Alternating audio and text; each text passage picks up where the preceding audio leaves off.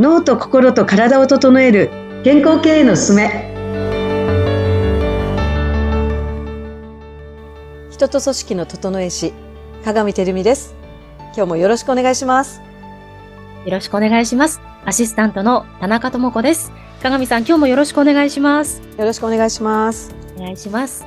さて前回 B ブレイン脳診断のさらに、はい、えー、詳しく教えていただいておりました。はいできたきっかけとか、あのいろいろと教えていただいて、で、なんかその診断を受けるタイミングはい。もうちょっと気になったので聞いてみたら、はい、なんか逆に自分の精神状態がこうね、あの 安定してない時こそも受けるのもいいんじゃないかっていうお話なんか教えていただきましたけれども、はい。あの、あとは営業マンとか経営者の方が、はい、はい、えっと、受けてみるとどうなるって話でちょっと最後ね、前回終わったと思うんですが、はい、またそこから教えてもらってもよろしいでしょうか？はい。うん。あのー、この、まあ、2枚目の方ですね。B ブレインの診断結果の2枚目の方っていうのが、はい、あの、メンタ、その人の今のメンタル状態と、うん、えー、活動状況っていうか、パフォーマンス状況っていうのがわかるんですけれども。はい。はい。脳診断を受けると、はい。その、レポートが2枚出てくるんですね。2枚出てきます。はい、2枚出てくる。はい。1枚目が主にどんなことが出てくるんですか ?1 枚目はですね、自分のポテンシャルですね。要は自分が今どこにエネルギーを注いでるかということと、えっと、どこが得意でどこが、どこが苦手なのか。うんうん。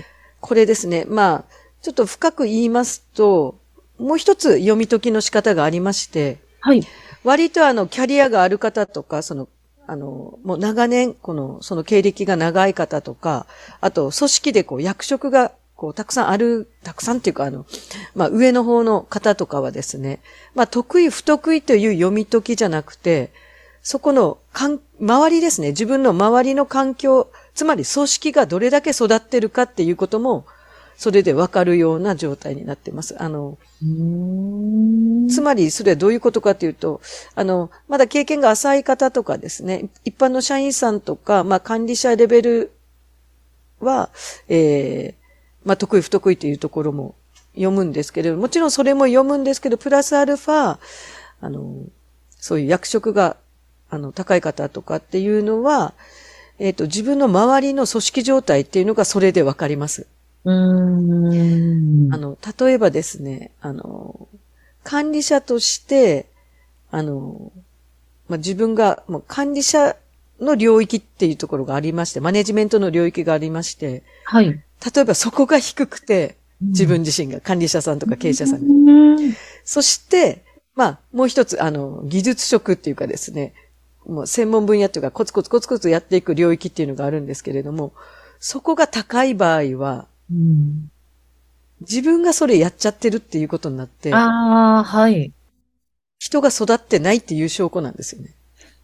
とか、うん、はい。組織的にそれがこう、えっと、なんでしょう、こう確立できてないというか、まだ、うん、あの、そ、自分がやりすぎちゃって、人が育たない、育たない状態で、もう、ひょっとしたら人が辞めていく、離れていくっていう状態を示してる場合だったりとかするんですよね。はい。なので、そこをこうヒアリングしながら、それで今のままでいいですかということを聞いていきます。この脳の使い方で、うん、あの、ね、その社長さんの目指す組織づくりっていうのはこれでいいでしょうかということで。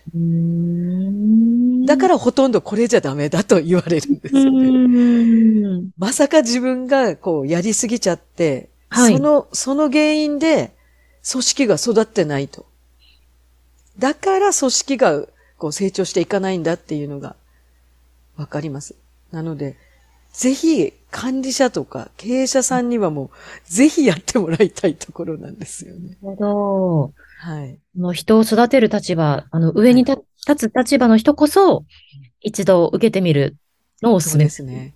そうです。うん。はい。意外にうまく使える、そのね、はい。管理能力が低かったりっていう結果になったりするんですね。そうなんです。うんうんうん。とか、こう、目の前のことに、この自分のこだわりに固執してしまって、あの、まあ、こう全体を見えてないとかですね。はい。とか全体の戦略とか、そういうのが弱いとか、ビジョン。ョン戦略が弱いとかですね。なんかこう、ちょっと俯瞰して自分を見る、組織を見るっていうことができてないですねっていうこともはっきりここで出ます。うーん。怖い。そうです。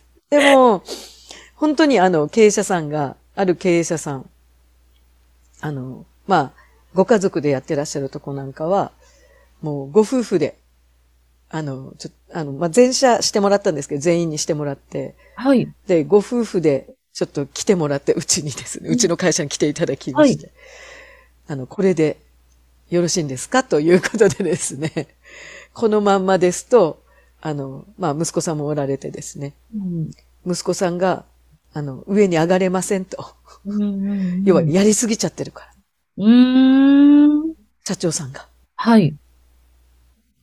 まあ、まあ、奥様がですね。はい。うん。得意分野でやりすぎちゃってるので、うんうんやりすぎることで、まあ、その下の人たちとか、こう、まあ、次を引き継ぐ息子さんっていうのが、やれない状態になってるんですよね、そこを。いつまで経っても、こう、蓄積できない。なるほど。その診断をはい受けた後っていうのは変わられましたか？そこの会社様は。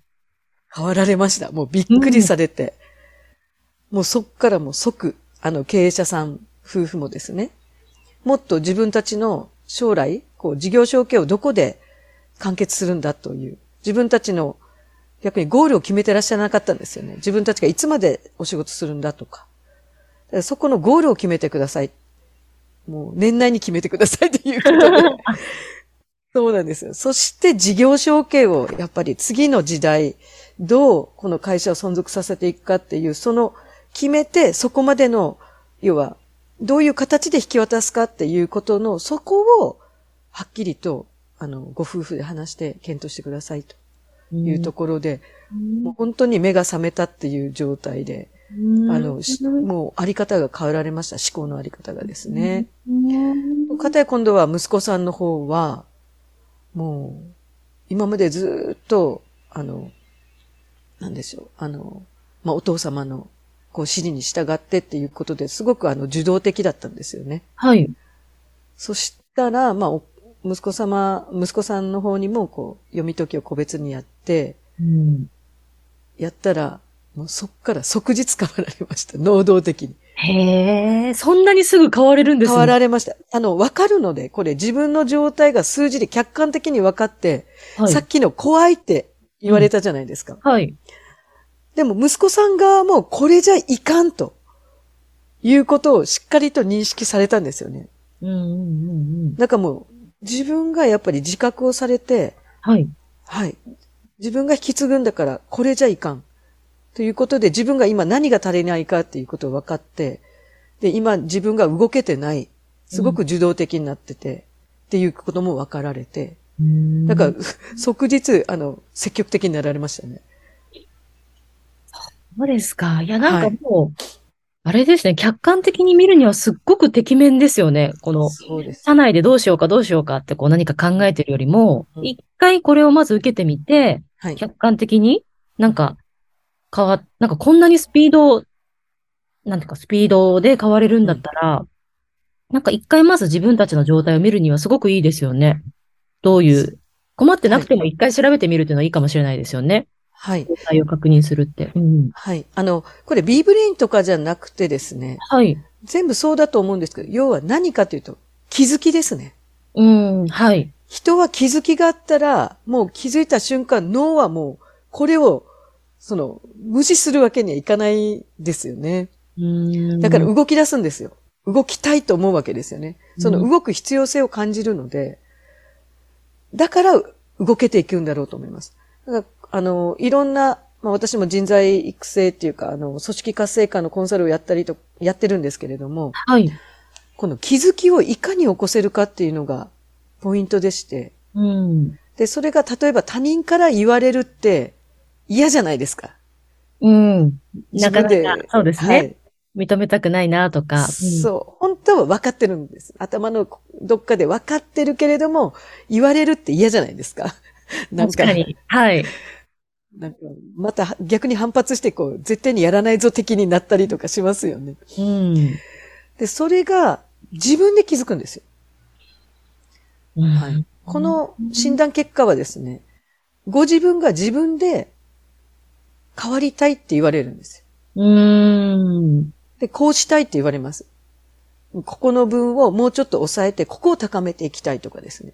ご自分で言われるんです。うん。それがやっぱり一番、この、能動的に人々が自立して動いていく自走して動くっていう状態っていうのはどういう状態かって、自分で自分の状態はっきり分かって、自分の目指す方向がはっきり分かって、要はゴールですね。はい分か。って、はい。これを変えなきゃいけないっていうその必要性も認識してる時ですね。うんうんうんが動いていくと思うんですよ。だからそれをこのシートで、うんその機会を作り出すことができるっていうのが、これはすごいなと思って私は思いまして、私ももうガンガンこれを、あの、もちろん自社にももう真っ先にやりましたし、はい。で、真っ先にその効果を私も体験しましたし、は。い。なので、もう、声を大にして、ぜひ皆さんというところで、まずはご自分をというところでうん経営者さんにはい。言いたいところですね。